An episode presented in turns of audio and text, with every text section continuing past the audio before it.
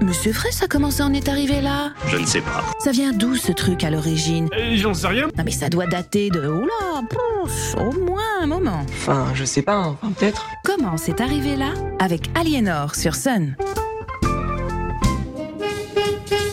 Bonjour et bienvenue dans Comment c'est arrivé là? Pour continuer sur une thématique de rentrée, même si les vacances de la Toussaint commencent ce soir, je vous propose de parler géographie et d'une de ces dérives qui nous a apporté un loisir. Alors oui, la matière est souvent associée à l'histoire dans l'éducation. Pourquoi? Mais tout simplement en raison des cartes. Comme le disait Napoléon Ier, un bon croquis vaut mieux qu'un long discours. En effet, au fil du temps et des différentes ambitions des dirigeants des pays du monde, les frontières se sont déplacées et le monde connu s'est agrandi. Mais alors, comment retenir les routes terrestres et maritimes? Comment ne pas se perdre en chemin quand on part à l'aventure tel Marco Polo? Mais les cartes, évidemment. Parce qu'un guide qui connaît le terrain, c'est bien, mais c'est parfois limité dans l'espace à visiter. Si on connaît les cartes depuis l'Antiquité et même bien avant, leur dessin ne cesse de nous surprendre au fil du temps. Et puis, sérieusement, qui n'a jamais joué enfant ou un peu plus grand à chercher le trésor du pirate muni d'une carte trafiquée du jardin ou de la maison? Si ce n'est pas le cas, il est grand temps de vous rattraper. Non, on n'est jamais trop vieux pour retrouver une âme d'enfant. Et si l'anniversaire de Junior approche, ça fait une astuce pour occuper la meute pendant quelques dizaines de minutes. C'est cadeau. Si Junior se retrouve dans le plâtre parce qu'il ou elle a tout donné au sport le week-end dernier, alors en bonne tente complètement gaga de ses neveux, j'ai encore une solution qui implique de la géographie et des cartes. Préparez la DeLorean pour les plus vintage, le retourneur de temps pour les plus jeunes et direction l'Angleterre de 1760.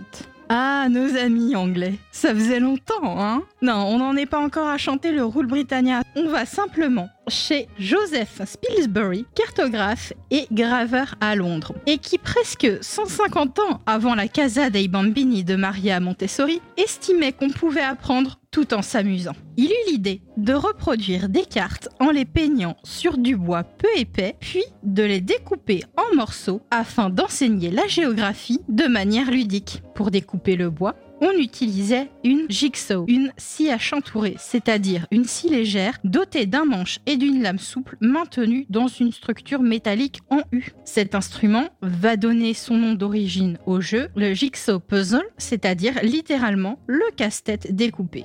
Le succès est tel que petit à petit, ce ne sont plus uniquement des cartes qu'on va reproduire pour les découper, mais également des tableaux de maître. D'ailleurs, la découpe, c'est ce qui fait la spécificité d'un puzzle. Tant qu'elle reste manuelle, elle garantit l'unicité ou presque de chaque exemplaire, ce qui fait le succès du jeu. À la limite entre outils pédagogiques et divertissement, Parfois, le fabricant superpose trois ou quatre planches de bois sur lesquelles sont peintes ou collées les reproductions d'images avant de les découper et ce afin de rentabiliser son travail et baisser les coûts de production quel que soit le sujet, l'argent, c'est le nerf de la guerre ou de la paix. Dans les années 1930, avec l'industrialisation et le remplacement du support bois par du carton, permettra une baisse drastique de ces fameux coûts de production. Ce qui ne pas du goût de tout le monde. Georges Perec déclara Ce n'est pas le sujet du tableau ni la technique du peintre qui fait la difficulté du puzzle, mais la subtilité de la découpe. Et une découpe aléatoire produira nécessairement une difficulté aléatoire oscillant entre une facilité extrême pour les bords, les détails, les taches de lumière, les objets bien cernés, les traits, les transitions et une difficulté fastidieuse pour le reste. Le ciel sans nuages, le sable, la prairie, les labours,